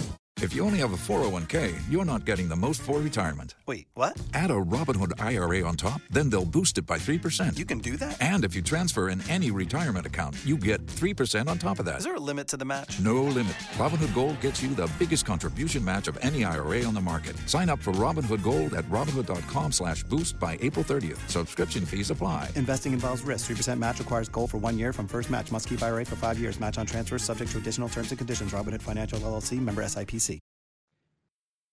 Va bene, va bene. Direi che uh, abbiamo dato per quanto riguarda la AW e perciò ci spostiamo uh, sulla WAB. Uh, WAB che anche questa settimana non mi pare si sia distinta particolarmente per quanto riguarda uh, storie raccontate o cose aggiunti- a- che si sono andate ad aggiungere alla narrazione di Money in the Bank, no? Ah, vabbè, però per lo schifo sì. Eh... Va- vabbè, ma lei mi parte così, così, no, vabbè, così ognuno negativo. sceglie... No, no, no, io difendo la decisione della WWE, cioè ognuno sceglie su cosa puntare. Cioè non si è distinto in quello, hai ragione, si è distinto in altra. No, non... eh, provo a dare una spiegazione. Eh, vabbè, però, cioè, non, eh, non mi sento nemmeno di, di, di, di contraddirla, Cavaliere, perché poi basta guardare il segmento iniziale di Raw per, per capire tutto, insomma. un segmento che uh, inizia con Adam Pierce sul ring che convoca Rhea Ripley per darle la sua nuova la sua nuova cintura, il Women's World Championship, che va a sostituire lo SmackDown Women's Championship. Almeno adesso non abbiamo più questa inversione di cintura, almeno che, adesso almeno con, a ogni draft non dobbiamo fare inversioni ridicole. Tra l'altro qualcuno gli ha detto che bastava non draftarle nell'altro roster. No, e non sono in grado, secondo non, me. Cioè, per forza devono cambiarle tutte sì, le no, non sono, non sono in grado. Uh, a, a, a, un certo punto arriva il draft, si rendono conto che le campionesse sono diventate stantie nel roster in cui sono e quindi le cambiano di roster pensando che... Che poi, che poi non ho, non, non ho, l'hanno fatto sia quest'anno che l'anno scorso quando eh, si scambiarono le cinture litigando Becky Lynch e Charlotte Flair, no? E quello mm. che non capisco è, a parte, vabbè, appunto, come poi viene fuori nel, nel, nei discorsi di Albodoro, di, di, continuità, linearità, il fatto che tu hai scambiato la cintura, però vabbè... Eh, è che se proprio vuoi rinnovare la situazione, cam- piuttosto cambia tutte le altre. O tutti gli altri, no? Che sia maschile o femminile. Cioè, al posto di invertire il campione, cambia quelli che potrebbero essere i possibili sfidanti di roster. Mm-hmm. Perché il risultato è lo stesso, ma almeno non hai lo SmackDown Women's Championship a Raw e viceversa. Già. Invece no, non ci riuscivano. E sono, tra l'altro, riescono a fare queste cose mirabolanti dove scambi la cintura, la porti nell'altro roster e in più ti porti dietro la sfidante come hanno fatto con Asuka e Belair. E la situazione quindi rimane più o meno la eh, stessa. Esatto, cioè, quindi tanto valevano. Lasciala a Raw. Cioè. Già. Vabbè. Già. Alla, alla, vabbè, poi ne parliamo del, del fantastico women's uh, feud per sì. il women's title di SmackDown. Comunque no, mi è piaciuto molto il fatto che Rhea Ripley, che è obiettivamente uno degli act più over che alla WWE piaccia o no, evidentemente non gli piace, però la, la, situazione è così da quando Rhea Ripley ha debuttato. E, e, e, riesce a stare over nonostante il Judgment Day, nonostante Dominic Mysterio, eppure si becca la, uh, la cintura nel, nel, nella maniera meno, uh, um, come dire, meno pubblicizzata di tutte quante. Hanno sì. fatto me, me, un torneo e la parata giustamente per assegnare il nuovo titolo mega parate per Roman Reigns, paratine per Asuka, lei non era annunciato, arriva, si prende il titolo e se ne va perché ha rotto le palle. No, nemmeno se ne va, rimane Neanche a fare la va, spalla nel, esatto. nel, nel, feud tra 10 paia di virgolette di Dominic Mysterio. Con Cody Rhodes perché uh, dopo, dopo, l'annuncio del, del, della nuova cintura arriva Dominic Mysterio a festeggiare e i festeggiamenti vengono interrotti da... Uh, dal party pooper Cody Rhodes, lo possiamo chiamare così, dato che è arrivato a interrompere questo party che si stava tenendo. Uh, Cody Rhodes che passa da un feud per il titolo mondiale contro Roman Reigns a un feud de- che, interrotto per motivi X. Uh, ha un feud con Brock Lesnar interrot- uh, tenutosi per motivi X interrottosi per motivi X, ha un feud con Dominic Mysterio perché uh, lo sfida a un match a Money in the Bank e Dominic dice sì, cioè dal nulla, sì. completamente dal nulla. E vabbè, tutto a posto. Che, che, non lo so se c'è qualcosa da dire in tutto ciò, perché non so come eh, commentare. Penso. Già, non so, non so come commentare. Cioè, io, allora, facciamo, cerchiamo di fare una, una, Invece che commentare il segmento, perché non c'è niente da commentare, cioè... Uh, abbiamo avuto il segmento schifoso della settimana scorsa e poi abbiamo avuto il segmento schifoso di questa settimana. Che non, ma non c'è niente da commentare perché non è un feud, non è niente, non è una rivalità, è solo uh, Tizio X che viene fischiato da tutto il mondo, viene mandato contro Tizio X che sta senza niente da fare con un braccio di, che dovrebbe essere rotto, ma in realtà è di titanio. Uh, esatto. Cioè, uh, il punto è cosa vogliono ottenere con questo feud? Cioè, perché, perché abbiamo un match tra Cody Rhodes e Dominic Mysterio a Money in the Bank? Poniamoci questa domanda. Sì, esatto. Ah, tanto più che Rhodes è arrivato arrabbiato a Raw e l'aveva provocato lui la settimana prima. Quindi, cioè, mh, mm, co- cosa stiamo facendo? Tira la pietra e nasconde la mano. Eh sì, esatto. E poi e poi mena Miz con il suo braccio di titanio. Sì, ovviamente, quello, quello perché no? Tanto già che ci siamo, ci ha menato Lesnar, può menarci chiunque. Quindi. Eh già. Non, non lo so, cioè, non- è davvero difficile da dire perché è, è incredibile anche come eh, continuano a non rendersi conto che la negatività e i fischi e, e la situazione di Dominic Mysterio non è essere over da heel. Non è un caso che infatti Dominic Mysterio è l'unico che la gente non fa parlare. Nel promo della scorsa settimana lui, povero, ha fatto ovviamente fatica a fare quel promo perché in quella condizione farebbe fatica chiunque. A parti invertite farebbe fatica anche Rozzo, farebbe fatica The Miz, c'è chiunque con 100 milioni di anni di esperienza in più di lui. Però quei fischi non sono fischi di tu sei il e ti fischio, tu sei tanto il e ti fischio tanto, ma sono io non ti voglio vedere. Mm-hmm. E- eppure la WWE continua a non, a non capirlo. E questa cosa qui, ovviamente, eh, tra l'altro, a Londra probabilmente sarà ancora peggio nel momento in cui combatterà. Io Tanto non lo più- so, cioè... io- Tanto più che come farà ad arrivarci pronto, visto che non combatte da non so più quanto. Ah, boh, non, non lo so. Non lo so. È, è una buona domanda. È una buona domanda. So, se, se la WWE avesse dei pessimi rapporti con Re Mysterio, ti direi che stanno punendo il padre tramite il figlio. Così non, non capisco veramente perché lo stiano facendo. Mm, non lo so.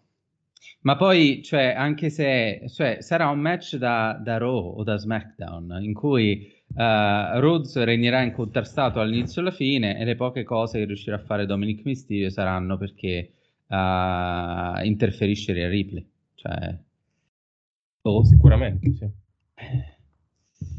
Non lo so, cioè veramente non so, non so cosa vogliano ottenere, quindi non lo so. Non so, non so. Va bene. Uh, dopodiché, vabbè, c'è un match contro The Miz che Cody Rhodes vince e penso che possiamo finirla qui. Non credo ci sia altro da dire, no?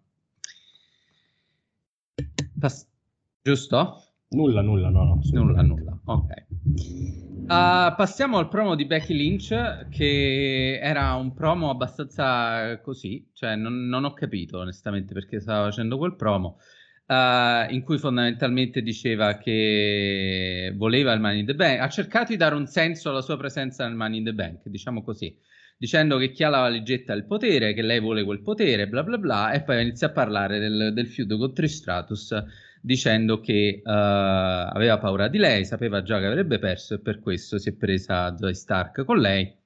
Arriva Zoe Stark che poi le dirà uh, che, che le dice che fondamentalmente perderà già Money in the Bank perché lei non ha mai battuto Trish Stratus, non batterà nemmeno Zoe Stark. Uh, vabbè, poi insomma si, si prospetta una rissa tra le due, ma invece arrivano Chelsea Green e Sonia Deville eh, perché c'è il match tra Becky Lynch e Chelsea Green che ovviamente Becky Lynch vince abbastanza in scioltezza con uh, la Disarmer. Che vogliamo dire di questo promo e del match? Ma io credo che il problema del promo di Becky Lynch sia stato il, il, l'esigenza di tenere insieme due anime. Uh, c'è il discorso Money in the Bank che in effetti insomma la WWE sta un po' uh, trascurando e dall'altra parte il rientrare su Trish Stratus e, Zoe Stark che, che, anche lì non è che, che sia mm, si, si sta facendo fatica sì esatto si sta facendo fatica a giustificare Zoe Stark si sta facendo fatica a giudicare Trish Stratus. Oltretutto manca un match di qualificazione non so se me lo sono perso io o, o è stato annunciato o non è stato annunciato però diciamo che per quello che diceva Trish Stratus nei suoi orribili promo aveva più senso ci fosse lei nel Money in the Bank insieme a Zoe Stark o al posto di Zoe Stark quindi poi mi rendo conto che se Stratus non farà il Money in the Bank ci sta per evidenti motivi di età e di rischio che, che non, non, è che sto a contestare a lei però ecco sto magari a contestarne la scelta di coinvolgerla. Il match, il match non ha nessun senso esattamente come quello della scorsa settimana e la fotocopia quindi Già, con la tag team partner, quindi non cambia veramente, non cambia veramente niente, insomma.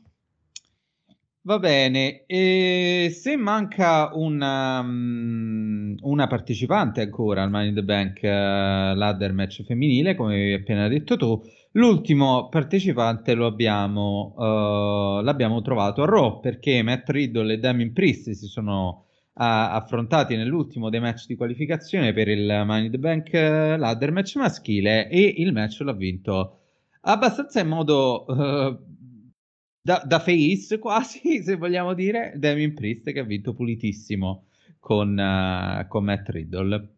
Uh, tutto ciò era stato anche tra l'altro preceduto da un segmento in cui um, Finn Balor sembrava avere qualche problema i due non, eh, e Damien Priest gli, gli, aveva chiesto fondamentalmente cosa ci fosse che non andava e lui gli aveva risposto in maniera vaga.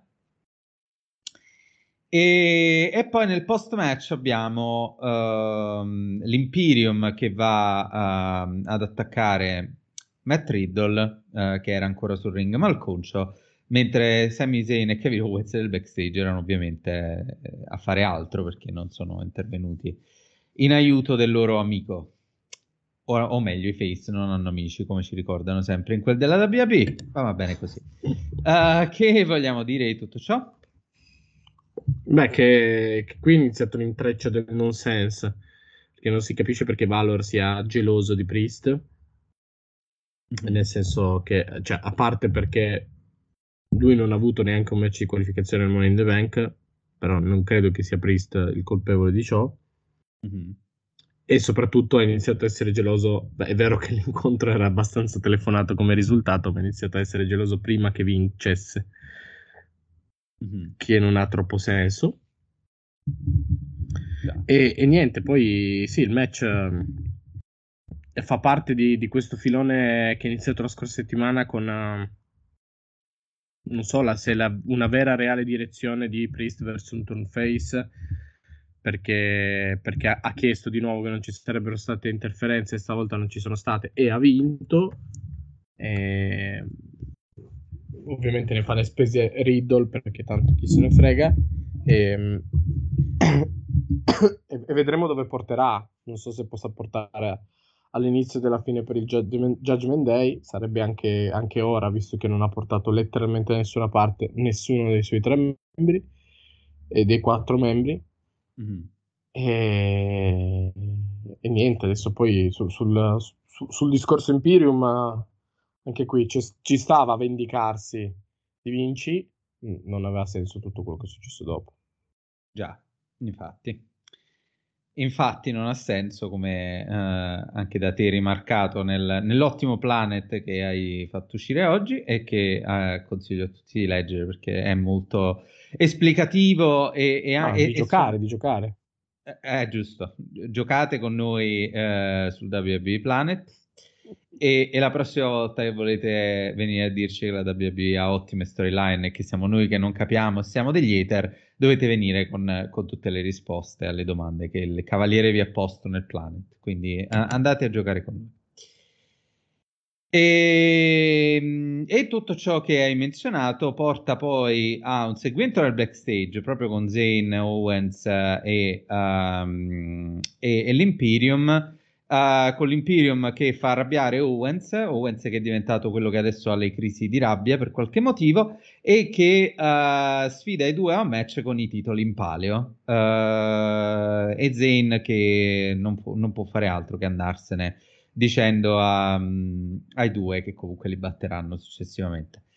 Io non capisco veramente qual è il senso di, di, di Owens che ora deve avere a che fare con queste crisi di rabbia. Vogliono chiamare il dottor, uh, come si chiama? Quello che aiutava Brian quando era lui che era in preda alle crisi di rabbia.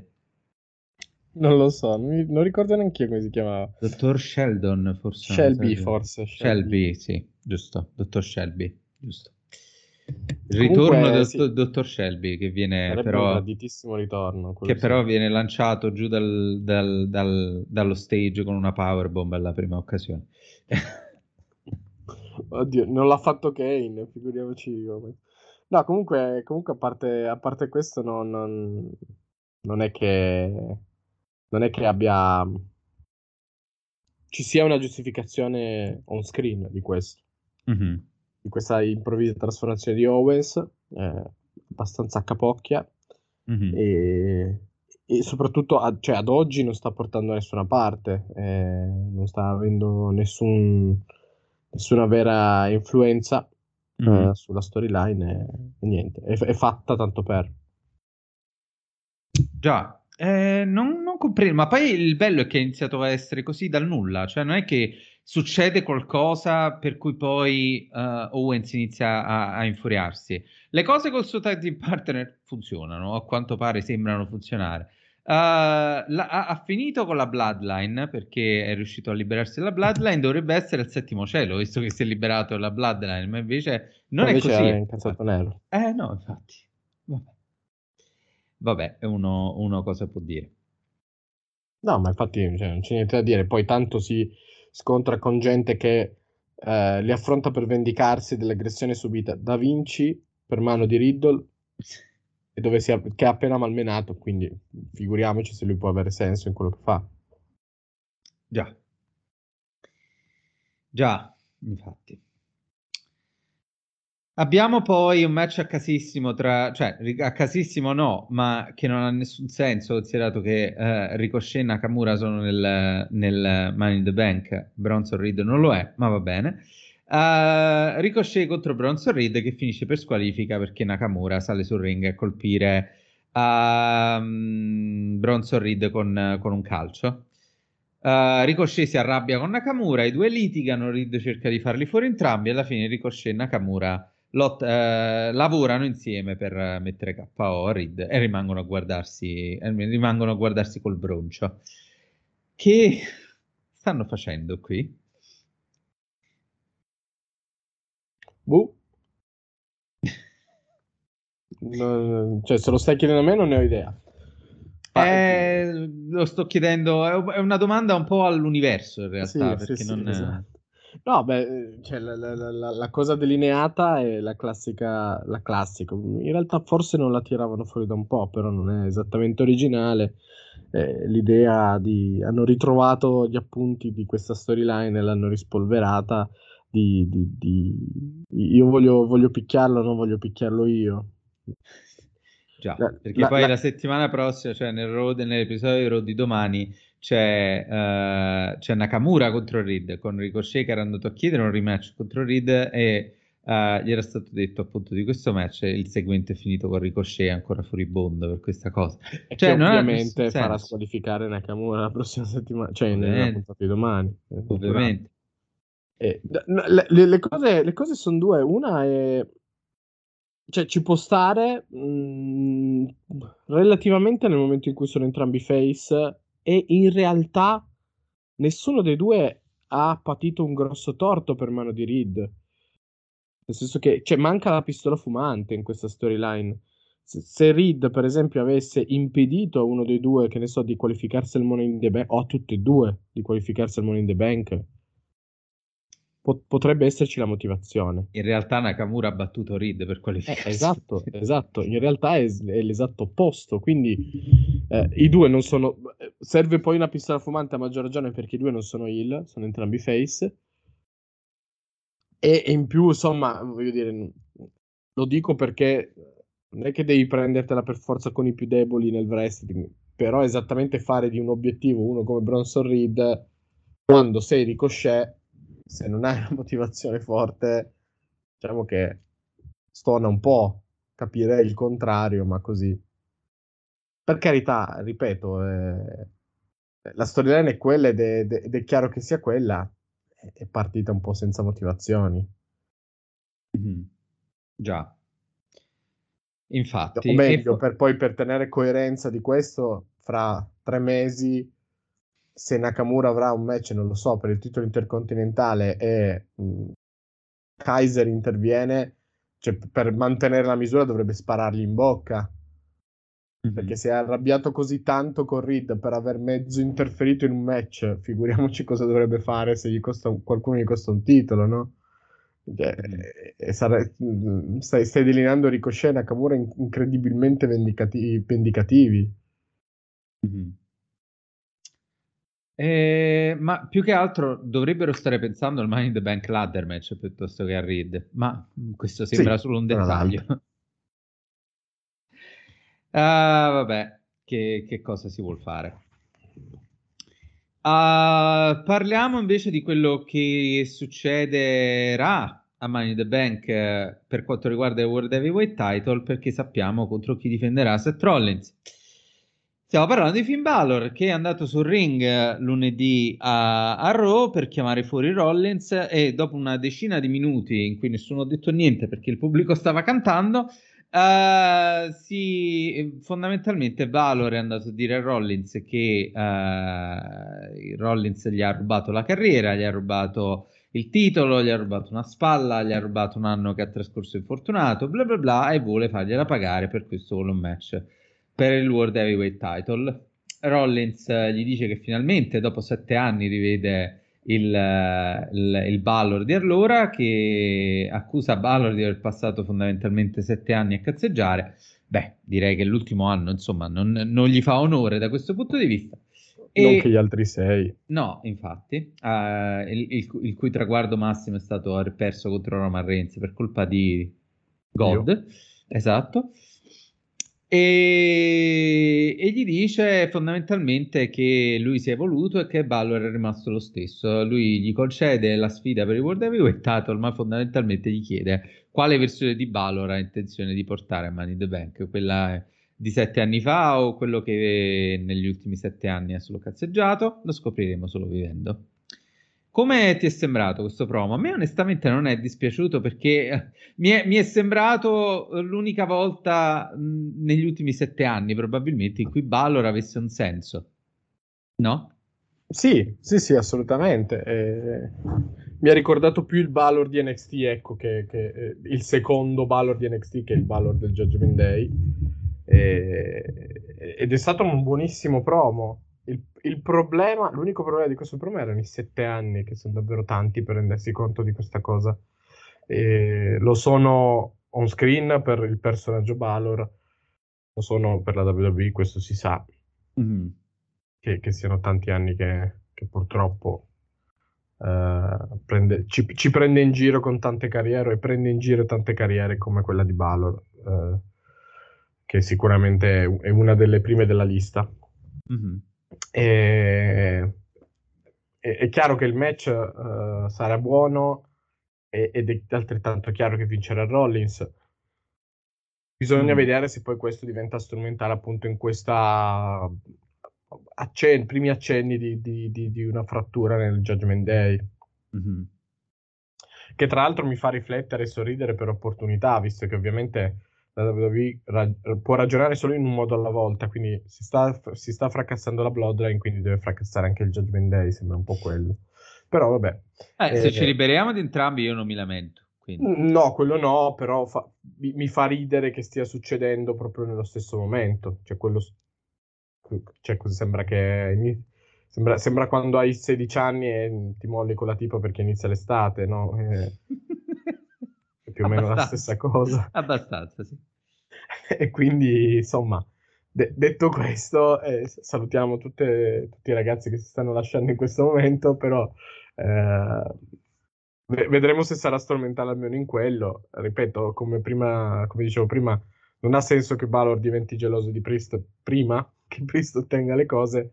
Però a parte quello sembra... Ma soprattutto sembra... se la ottiene in una Open Challenge, come giustamente menzionavi tu. Sì, esatto, bastava, bastava rispondere tu. E oltretutto non mi pare che tu abbia fatto questa fatica a ottenere un match titolato, quindi... No. E, e, eppure, insomma, vedremo, vedremo.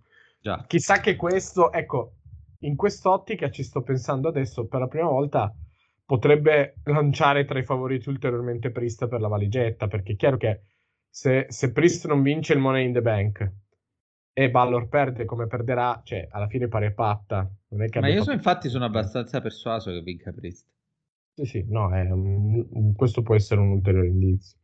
Perché sono... se, no, se no, se davvero oltretutto stiamo andando verso questo uh, split della, del Judgment Day e escono tutte e due con un pugno di mosche da Money in the Bank, cioè a parte essere la solita storyline del Judgment Day dove arrivano e perdono, eh, non, no, no, non farebbe nascere granché. Mm.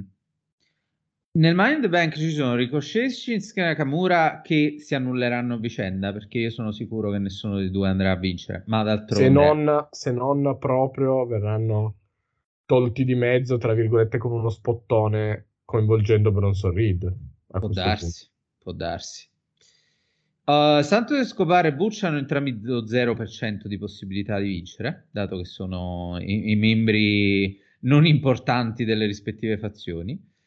Uh, gli unici due che possono vincere per quanto riguarda sono LA Knight e Damien Priest. LA Knight, cioè, per me dargli una, la valigetta è uno spreco perché non è minimamente pronto a, a diventare money, Mr. Money in the Bank, né a incassarla né ora e non lo sarà nemmeno tra un anno quindi non, veramente non vedo il senso di dargli la valigetta. L'unico il cui personaggio è in evoluzione che, col quale sembrano avere qualcosa in mente è Priest, quindi darei la valigetta a lui e vedo lui in prima linea per la valigetta, questo è tutto. Sì, per, per quanto poi la valigetta in realtà col personaggio di Knight ci starebbe. Mm. E, e, e, e, chiaramente sono d'accordo con te nel senso che eh, il performer eh, che, che esisteva prima della WWE sarebbe stato prontissimo a diventare un main eventer e campione del mondo e vincere incassando la valigetta e tutto il resto. E le Knight che conosciamo in WWE e che vediamo in questi mesi a SmackDown ti dà ragione, nel senso non, arriviamo, ci arriviamo tra poco, ha perso un match ridicolo, quindi non, mm. non, non ave- in questo momento avrebbe tutto fuorché lo status per diventare Money in the Bank, se non, torniamo lì al discorso della scorsa settimana, la scelta Ellen Knight potrebbe aver senso con una proiezione di incasso verso uh, l'inverno. Mm-hmm. No? Cioè, gli dai la valigetta per iniziare a costruirlo davvero. Allo, all'atto pratico, eh, Money in the Bank usati in questa maniera negli ultimi sette anni, zero, quindi... Basti pensare a quello che hanno fatto con Tiori, per esempio. Esatto. Quindi, vedremo. Um, c'è poi un match tra uh, Raquel Rodriguez e Shayna Baszler con uh, la seconda che batte la prima grazie all'intervento di Ronda Rousey. Ma più importante di questo, c'è una cosa che io mi ero completamente perso, immagino te la sia persa anche tu, è che dicevamo c'è un, un, ancora un, uno spot valido nel, nel Mind the Bank Ladder match. L'ultimo spot verrà assegnato in un match tra Raquel Rodriguez e Trish Stratus lunedì eh. a Raw. Quindi sarà, sarà, interessante vedere chi vince. Bello. Credo vincerà Trish Stratus a questo punto. Purtroppo oh. sì. Corra che Rodriguez, che a quanto pare dovrà subire ancora l'ira di, di Ronda Rousey e Shayna Baszler per qualche motivo, perché poi que- quelle volevano i titoli, adesso li hanno i titoli, quindi non capisco perché continuino ad accanirsi con Raquel Rodriguez. Qual è il punto? È un'altra domanda che si potrebbe aggiungere a quelle che lei ha già sì. fatto nel Planet, insomma. Ma vabbè, eh, tutto, tutto, molto bello. Uh, vabbè, vuole dire qualcosa sul match o passiamo oltre? No, direi di no, passiamo oltre. Ecco. Uh, abbiamo un match tra Chad Gable e Eric, uh, che, cioè, detta così potrebbe sembrare niente, ma Posso dire che Chad Gable, qualsiasi cosa faccia, mi, mi, fa interessare a quello che fa, anche se la narrazione è Chad Gable che allena Maxine Dupri per farla diventare una wrestler. Cioè, il se- il, tutto il senso di questo match era far fare a Maxine Dupri l'arm drag su, su Valhalla, l'hanno fatto e poi Eric, Eric, Eric ha perso contro Chad Gable, quindi, cioè, va, bene, va bene così direi, però non, non so quanto vada bene così effettivamente, sarò parziale io nei confronti di Chad Gable, non lo so. No, vabbè, io credo che ormai sia la palissiano. Eh, ehm, anni fa, giustamente, pensavamo, la WWE faceva di tutto per farci pensare che quello che avrebbe fatto strada è, era Jason Jordan, perché puntava su di lui, poi purtroppo è stato sfortunato a livello di carriera Jordan perché potenziale ne aveva anche lui. E Chad Gable si è dimostrato, credo, pronto e bravo come nessuno si aspettava, perché che fosse bravissimo sul ring era evidente appunto fin dai tempi de, de, de, degli American Alpha a NXT, però che poi riuscisse a essere, diventare un wrestler così totale completo appunto a 360 gradi era, era, era difficile da pronosticare. Invece, come hai detto benissimo tu, riesce a rendere interessante il tutto, a tenere le fila senza mai essere il focus o senza non per forza essere il focus, come ha fatto in questo caso, e sta, sta, dando una vita al personaggio di Maxine Dupri, mm-hmm. che, che, non ne aveva neanche con, con i mail model. E, e, e, e tra l'altro poi ma, ma ha mantenuto la promessa in diverse interviste pre-WrestleMania, diceva eh, che, che, avrebbero tirato fuori qualc- una storia interessante, lo sta facendo. È chiaro, non è la storia per il titolo mondiale la più bella. Non a caso, però, ti riferivi al mio planet. È l'unica cosa su cui non ci sono domande, perché è tutto chiarissimo, è tutto coerente. È una storiella, sì, però sto- è l'unica storia forse che funziona in questo momento. Ma il problema è, che non, Poi... non, servono solo storione, servono anche le no, storielle. Esatto, eh, esatto. È, ed è, è, tra l'altro me, accoppiato con uno come Otis che eh, appunto con una storiella praticamente stava facendo il colpaccio un paio d'anni fa perché anche lui molto bravo a calarsi nel, nel personaggio, a starci dentro nel personaggio Otis e, e, a, e a, collegarsi con il pubblico. E... N- nulla di negativo da dire, bravissimi. Hanno, cioè, hanno ruotato un'intera puntata su un arm drag e, e appunto ha funzionato, ha divertito. Quindi. Infatti sì. E va bene così, direi. E va benissimo così, va benissimo così. E arriviamo poi al main event in cui appunto abbiamo il, il match per i tag team titles tra Owens e Zane e l'Imperium, un match molto bello tra l'altro con, uh, uh, con Riddle tra l'altro che arriva uh, a interferire, diciamo così, ma ovviamente tutti possono interferire, quando vogliono interferire i face vengono trattenuti da decine di arbitri e, e quant'altro. Uh, però questo alla fine uh, distrae Gunther permettendo poi a Owens di stenderlo sulla rampa e a Zane di piazzare la Blue Thunderbomb che gli permette di conservare i titoli. Tra l'altro Blue Thunderbomb che non credo abbia mai chiuso un match prima, ma va bene così perché... Forse ai tempi del generico. Può darsi. Però forse no, quindi non, non saprei. Ci va bene lo stesso, è Zane. Sì, Qualsiasi cosa faccia certo. Zane, a noi va bene. Uh, vabbè, che, ne, che te ne è parso del match in generale? No, il match è abbastanza. Sei saltato? Sì, esatto. Aveva questo problema che era immotivato. Adesso ci vendicheremo di quello che voi non avete fatto a Vinci, però ecco.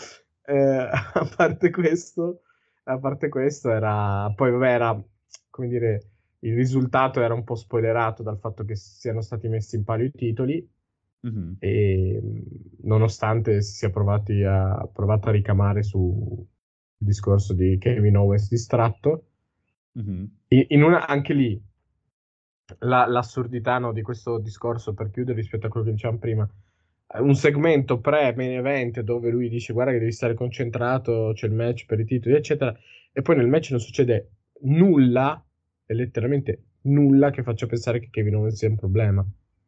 Infatti. Vabbè, poi ritornerà a esplodere la settimana. Poi esatto, per...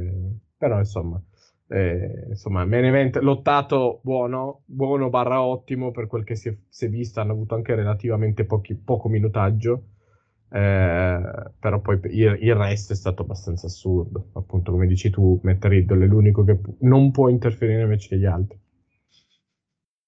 Ah, vabbè. Spieghiamolo, spieghiamolo alla, alla AW che non possono fare i, i, i run-in quando vogliono. Eh, ci vogliono. Spieghiamolo mettere... anche a tutti gli altri del roster perché evidentemente Riddle è l'unico che non può farlo. Già. Già, già, già. Va bene, direi di passare a SmackDown perché stiamo anche andando lunghi. Uh, SmackDown che è cominciato con un gauntlet match che era stato già annunciato la settimana scorsa con... Sì, l'avevo già bucato.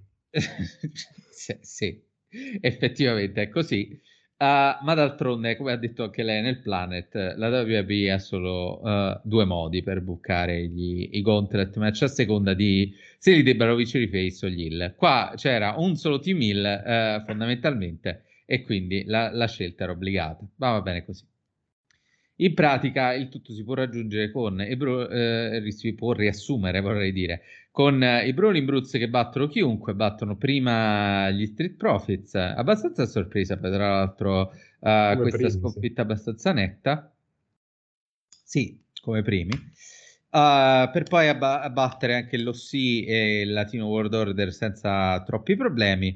Il litro in circa 3 secondi, bastava il tempo di un Brogue Kick e infine i Pretty Deadly che vanno a prendersi la, sconf- la vittoria uh, in modo, vabbè, non, non, in modo eccessivamente scorretto, ma solo con uno tag, con, uno, con un tag che non, non viene visto da, da Sheamus, che viene schienato da, da, da Prince.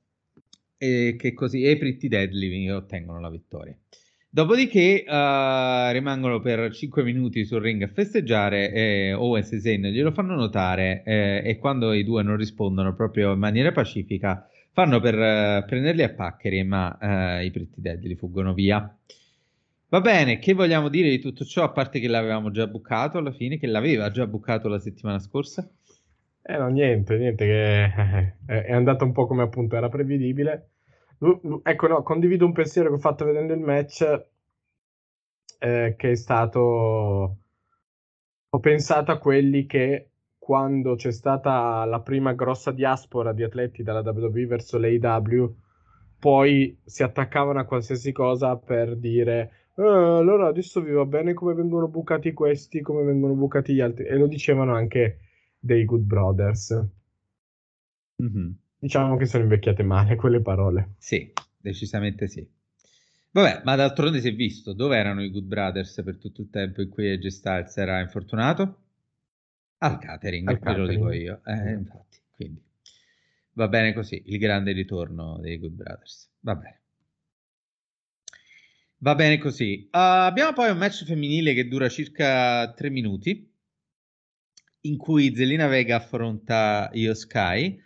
Uh, e per un misunderstanding tra Io Sky e Bailey uh, vince Zelina Vega con un roll up su Io Sky e, uh, e, porta a casa la vittoria con la sua finisher patentata appunto come avevamo detto come abbiamo detto sul gruppo Telegram che è chiaramente il roll up ma va bene così in, parliamo unitamente anche del segmento che, che viene dopo con cui Shotzi arriva dalle damage control che si stavano, uh, che stavano discutendo su come era finito questo match e reclama un match contro Bailey con in palio il suo posto nel Money in the Bank. Bailey le scoppia a ridere in faccia, ma io Sky accetta il match al posto suo. E quindi la settimana prossima a SmackDown avremo uh, questo match tra Bailey e Shotzi con in palio il posto nel Money in the Bank di, di Shotzi. Di Shotzi e l'ho Bailey. realizzato adesso e l'ho realizzato adesso, le damage control si, si, allineano alle altre stable che vanno verso la rottura. Eh sì, eh, eh, assolutamente sì. Eh. È, è, come, come, è, come, hai detto tu prima, arriva l'estate, eh, tutti, tutti, single a quanto pare. Tutti single, esatto. Eh, esatto. Quindi va bene così. Adesso io non vorrei parlare del prossimo segmento, ma purtroppo ci tocca perché è il, Gra- il, Grayson Waller Effect con, uh, con Charlotte Flair. Mi sono immaginato chiunque l'abbia prodotto come Rene Ferretti che ci ripensa e dice mamma la monnezza che ho fatto. Eh sì. Sì. È stato veramente, veramente, veramente brutto. Già. Già, decisamente con uh, Charlotte Flair e anche con Bianca Belair che arriva a un certo punto uh, durante, durante questo, questo, segmento con Grayson Waller che poi sparisce nel nulla non so dove sia andato nel a finire. nulla, nel sì, nulla incredibile. Esatto. lo, lo, ha inghiottito um, Kane da sotto il ring. E comunque per riassumere il più possibile perché voglio ricordarmi meno di questo, di questo segmento possibile Charlotte Flair dice che lei è Charlotte Flair, 25 titoli, 84, eh, tutto, tutto, tutto, il resto. Comunque lei è... non ha fatto niente alla fine per ottenere questo match, però l'ha avuto comunque, come sottolineavi anche tu nel Planet. Uh, arriva Bianca che dice scusate, e a me era stato promesso un rematch che non è mai av- avvenuto. S- fondamentalmente va, al ring, va sul ring per dire a Charlotte guarda tu uh, fatti il tuo match contro uh, contro Asuka tra due settimane, ma sappi che uh, chiunque uh, esce vincitore da quel match, io sarò lì a aspettarlo. Quanto ci giochiamo che quel match lo vince Charlotte Flair? Vabbè, ma è ovvio. Tra l'altro non avviene nemmeno a Money in the Bank, avviene il giorno prima di Money in the prima, Bank. Sì, sì. Quindi poi quanto ci giochiamo che a Money in the Bank fanno, Asuka, fanno, fanno Charlotte contro, contro Bianca? Non ci giochiamo niente perché non credo sia quotato. Fin troppo facile che succeda così. Cioè, eh, interesse zero, cioè non so nemmeno No, co- ma- cosa dire, non so nemmeno come commentare, perché ormai No, ma poi tutto, cioè, tutto, tutto così a caso, con Pierce che non sa dare le risposte all'improvviso, solo però a Belair, a tutti gli altri sì. cioè riesce a organizzare un match tra Bronson Reed e Shinsuke Nakamura in 32 secondi. E nel frattempo è già al telefono a parlare di un'altra cosa quando lo interrompe Ricochet, però in una settimana e mezza non riesce a dare un rematch a- all'ex campionessa. Scusa, ma io avevo chiesto il rematch. Ah, bla- di- bla- Eh, Bravissimo, esatto, la risposta è stata questa. Incredibile. E, e- e l'assurdità di un promo dove Charlotte Flair dice "Eh, io, io non ho fatto niente per avere questo rematch, però ce l'ho. Ok. Bra- no, brava. Che- cioè, cosa ti deve dire? Cioè, di fronte a una cosa del genere. Che senso ha? È, allu- è- è allucinante. E nessuno che le fa notare che nel momento in cui dice eh, ma anch'io non ho avuto il rematch con replay. Eh sì, ma che cazzo vuoi? Chiedi la replay, cioè cosa vuoi da noi? cioè, cioè, non funziona niente in questa roba. È co- proprio cose a caso per il Cose puro gusto completamente a caso. a caso. Già, decisamente sì. E, e vabbè, poi finisce, finisce così con, eh, con Bianca che dice lei, lei rivincerà il titolo, si riprenderà il titolo, chiunque esca di campionessa, bla bla bla. Resta solo da vedere se mettono Asuka nel, nel match anche a Money in the Bank, così da fare un triple threat, oppure se, eh, se sarà un singles match tra Charlotte Flair e Bianca Money in the Bank, ma insomma lo scopriremo presto. Uh, per nessun motivo, uh, Jey Uso dice a Paul Heyman nel backstage che cercava di convincerlo a tornare nei ranghi, uh, che se lui rientra nella Bloodline, Paul Heyman deve uscirne fuori. Così. Perché sì. E tra l'altro in una settimana che lo dice, nessuno si è chiesto perché. No, eh, ma soprattutto poi va sul ring dopo e questa cosa non viene minimamente Mai, menzionata. mai. No, no. Cioè, viene, viene menzionato il fatto, però non è che viene spiegato il perché. No, vabbè, tutto a posto. Ah, ma vabbè, ne parliamo dopo.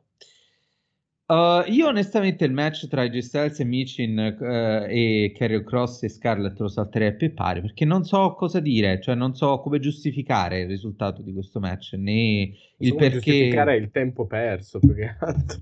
Già. No, perché poi il risul- anche lì il risultato ci starebbe anche, considerando che Karrion Cross è Lil, che deve strutturarsi come minaccia verso AJ Styles. Però come fai a farlo se praticamente invece l'ha vinto Scarlett? Come sempre, d'altronde. Come? Beh, sì, più- forse più di... se- Cioè, mai, mai ricordo un, un- un- un- match scritto così... Cioè, cioè, cioè, Karrion Cross poteva essere Simon Dean per come ha combattuto. Le ha solo prese, compreso averle prese da Mia Yim, Mhm. perché ha, ha preso più mosse da Mia Yim quasi che da AJ Styles. E, e poi c'è vince completamente a caso. E esattamente questo come fa a disegnarlo, a dipingerlo come una mina- minaccia per... Non per AJ Styles, per chiunque. Non lo è, questo è il punto. Cioè, continua, le- le- continua a non avere eh, alcuna. Cioè, è, è allo ste- alla stessa coerenza di booking di Roman Reigns. Roman Sì. Reigns il distruttore che poi però vince ogni match co- co- grazie alla Blood. È esattamente la stessa cosa. Io, distruttore, distruggo tutti, sono minaccioso, però poi vinco i match perché Scarlett li vince per me. Esatto. sì. Buono. Che, che vogliamo dire? Eh, che, che così è. Così è. Uh, non che quello che succeda poi dopo tra LA Knight e Santos Escobar abbia più senso, perché LA Knight arriva a attaccare Mysterio senza motivo, ma, va- ma va bene così, insomma, eh, anche qui eh, cose, cose a caso. No, però la cosa che a me, ti giuro, mi ha fatto riderissimo è le Knight che arriva, attacca Re Mysterio e Re Mysterio respawna nel backstage. Cioè, perché se n'è andato? non, aveva salva- non tornare- aveva salvato quando era arrivato sul È ring. incredibile. Cioè, per poi tornare nel finale del match a di salvare corsa, eh, certo. eh. Già, così è. Vabbè, è tutto, è tutto No, molto ma bello. se, fo- se fosse la mettessero giù sul comedy farebbe appunto, sarebbe divertentissimo come show. Cioè, sarebbe uno show bellissimo, però non lo è. È Questo è il problema. eh già. Già, no, fanno queste cose seriamente. Eh, vabbè, che, che cosa vuoi, che cosa vuoi dire? D'altronde, eh, vabbè, eh, questo, vabbè, LA Knight perché perde tra l'altro contro Sì. Santos Escobar, Santos Escobar incredibilmente che vince l'altro match, mi sorprendo. Ehm, mostrando un QI mai mostrato a nessuno, cioè basta calciare il braccio sulla corda. eh, Cioè, mai pensato nessuno in 60 anni di wrestling? eh, per questo adesso lo torneranno heel perché è troppo intelligente Ci per sta. essere un babyface. Sta. Non doveva farlo. No, no, assolutamente no. E arriviamo infine al main event che non è altro che il segmento all'implosione della Bloodline, ovviamente. Eh, e ovviamente questo segmento accade di tutto, il contrario di tutto, sì, eh, la gente dirà sempre che è la migliore storia della Storia, sì, da mondo. 800 milioni di anni, ma è pur sempre un segmento che eh, è abbastanza nonsense perché fondamentalmente arriva Roman Reigns sul ring, arriva poi anche Jey Uso, Roman Reigns gli chiede se vuole essere nella Bloodline oppure no. Eh, I due gli ricordano quando eh, lo hanno messo, gli hanno dato il ruolo di main event Jey Uso, dicendogli che Jimmy era eh, contrario a tutto ciò senza dare ulteriori spiegazioni. Arriva Jimmy, i due si confrontano. Jay gli chiede se è vero che fosse contrario eh, al, al suo essere il, il- il- il braccio destro di Roman Reigns. Cosa Eh, mai, mai vista on screen? Mai? Tra l'altro, eh, no, è solo un nickname, non ha mai fatto nient'altro. No, no, ma Eh, poi mai, mai vista, la- esatto, mai, è mai visto Jamie che, si, che in qualche modo è contro la cosa. Mm, già, esattamente. Eh, anzi, era contentissimo di stare lì. Jimmy Uso per tutto il tempo, fino a un mese fa, è stato il tizio che era lì semplicemente contento di essere Sì. lì. Non, non ha mai dato nessun segnale di, di dissenso o di o niente. Però improvvisamente va sul ring e gli dice sì che è vero che lui non voleva che Jey Uso fosse, fosse il, il braccio destro. Jey Uso si incazza giustamente con lui, però poi si torna su Roman Reigns immediatamente dopo. Va bene, Beh, cioè... Ottimo. sì, sì. Non ha, non ha senso neanche al contrario questo segmento, cioè neanche se lo vedi al contrario. No, Come, non No. so, come, forse, forse ascoltando al contrario come i dischi ci rivela qualcosa, non saprei, però è, cioè, è tutto assurdo, è tutto assurdo. E tra l'altro, la, la cosa, la cosa più triste è che al contrario di Rey Mysterio che respawna nel backstage che non ha senso a priori e quindi fa ridere, qui sai benissimo anche perché l'hanno fatto. Cioè, hanno tirato fuori questo teatrino, uno per allungare il brodo fino a Money in the Bank e due per ricreare lo stesso esatto momento che hanno creato in Arabia Saudita con il super kick di Jimmy anche con Jay. Perché non sono in grado di pensare a una storia che abbia senso in una cosa iper semplice come io sto dalla parte di mio fratello. Loro non ci sono riusciti, non hanno tirato fuori una storia, non l'hanno tirata fuori per nessun motivo, non l'hanno tirata fuori in- con nessun intreccio nella Bloodline. E, e quindi Jey Uso si è trovato a dover fare questo turno senza avere una motivazione più forte del perché sì. Così è. E, e l'unica cosa che, l'unico motivo per cui passa tutto il promo ad arrabbiarsi col fratello è per poi fare il momento, oh, ha tirato un calcio a Roman Reigns. Quando tutti sapevamo fin dall'inizio che sarebbe finita così. E quindi Non aveva nessun motivo per arrabbiarsi col fratello. non aveva nessun motivo, beh, però hai dovuto crearlo artificiosamente per far finta che fosse un momento scioccante. Ma scioccante tanto quanto... Eh sì, sì, esatto, scioccante. Perché la gente tanto- vede il momento apparentemente scioccante e allora dice, ah, allora c'è il momento scioccante, quindi è automaticamente bello. Cioè, come quando, eh, non lo so, ven- vinceva il titolo gente improponibile, tipo Jinder Mahal, ah, ma è una cosa sorprendente, allora va bene. No, fa schifo. Che sia sorprendente o meno, No, fa va, schifo. va be- va bene se lo metti in 15 minuti, in 15 secondi di video su TikTok, quello sì, ovvio, e da Eh. questo punto di vista è opportunisticamente furbo, astuto, però poi finisce lì. Eh, sì, però perché non vedi la storyline? eh, Perché nel No, video di esatto. TikTok vedi i 15 secondi del calcio, non eh, i tre anni di storyline che hanno portato quel momento a essere completamente nonsense. Eh, Esatto. cioè, E questo è il problema.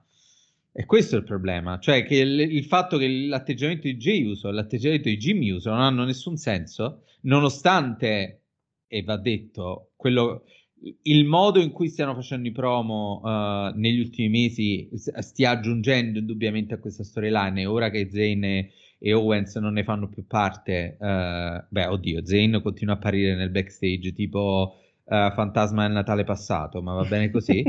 cioè, Uh, però, cioè, eh, non, ha, non, ha, nessun senso. Non ha, non, Jay Uso è contrario al fatto che Paul Heyman sia nella Bloodline e dice io ci sono se Paul Heyman se ne va. Reigns però non dice... lo chiede mai a Reigns. No, Re... no, gliel'ha detto sul ring. Reigns ha detto sì, ok, quando sarai tu il Tribal Chief sì, ti sì, sceglierai sì, il tuo Wiseman, però fin quando lo sono io me lo scelgo io. Fine. No, no, sì, poi no, però dico, glielo chiede lì, solo lì e e non, eh, appunto, non dà mai una motivazione di questo, oltretutto. No. Per, perché lo voleva fuori? Non è spiegato. Non è spiegato, quindi. Però almeno anche in questi segmenti difficili da comprendere e da capire, per fortuna c'è la sicurezza di Solo Sikoa e la sua faccia immutabile. Questo, questo sono contento. C'è il calcio, lui... Eh, così, come eh, se fosse nulla. Oh mio Dio. E rimane lì fermo otto ore. Sì, da... sì. Oh! Freezy. Anche lui ha visto solo gli ultimi 15 secondi su eh, TikTok. Eh, sì. stava, stava, pensando ai fatti suoi. Sì, chissà che viaggi mentali si fa mentre lì a braccia conserte. Starà pensando al suo pollice probabilmente, non se lo guardava da troppo tempo. Mi ha fatto molto ridere anche nell'ultimo segmento del camerino quando, quando Renzi dice di prepararsi e, e, lui inizia ad aprire il nastro e ha già il pollice tutto fasciato. Pensate, dove cazzo lo sta mettendo sto nastro? Che... Vabbè. Ha fatto un altro strato, capito? Eh, ma sì, eh. non si sa mai. Eh. L'impatto ambientale del pollice di Sossico è incredibile. Quello, più giri di nastro ci sono, è tipo, è, è tipo, capito, lui se lo fascia moltissimo perché poi, capito, altrimenti uccide la gente. Quando, no, lui se lo fascia moltissimo perché prima o poi arriverà ad avere il gesto di Cody Rhodes, che è l'arma letale. Giusto. tutto, Giusto. tutto collegato. Giusto. E vabbè, e con questo almeno siamo arrivati allo split chiaro e tondo della Bloodline dopo settimane di finta incertezza. Uh, e niente, è stato annunciato poi durante la giornata di ieri che era ufficiale il match di Money in the Bank perché farlo durante gli show è, è troppo strano. Va fatto su, su Twitter, altrimenti non, non, non, va bene. Non vale. No, non vale. E niente, penso che sia questa la settimana della WWE. Non, non, non, eh, non, non ho altro da aggiungere. Neanch'io vi invito solo a giocare col Planet. Sì, andate a, a giocare col Planet. Che vorrei dire cosa... in palio ricchi premi, ma non è vero, quindi... Niente, no, gioco. però, cioè, veramente noi vogliamo le risposte sì, a, sì, no, ma... domande. Cioè, allora, in palio eh... ricchi premi no, ma io sono disposto a dare il mio regno, che è, è, è misero, però sono disposto a dare il mio regno a chi avrà tutte le risposte. Quindi può stare tranquillo e dormire. Sì, anche, anche non lo avessi misero sarei tranquillissimo, certo, però. Va bene, va bene, direi che possiamo finire qui allora.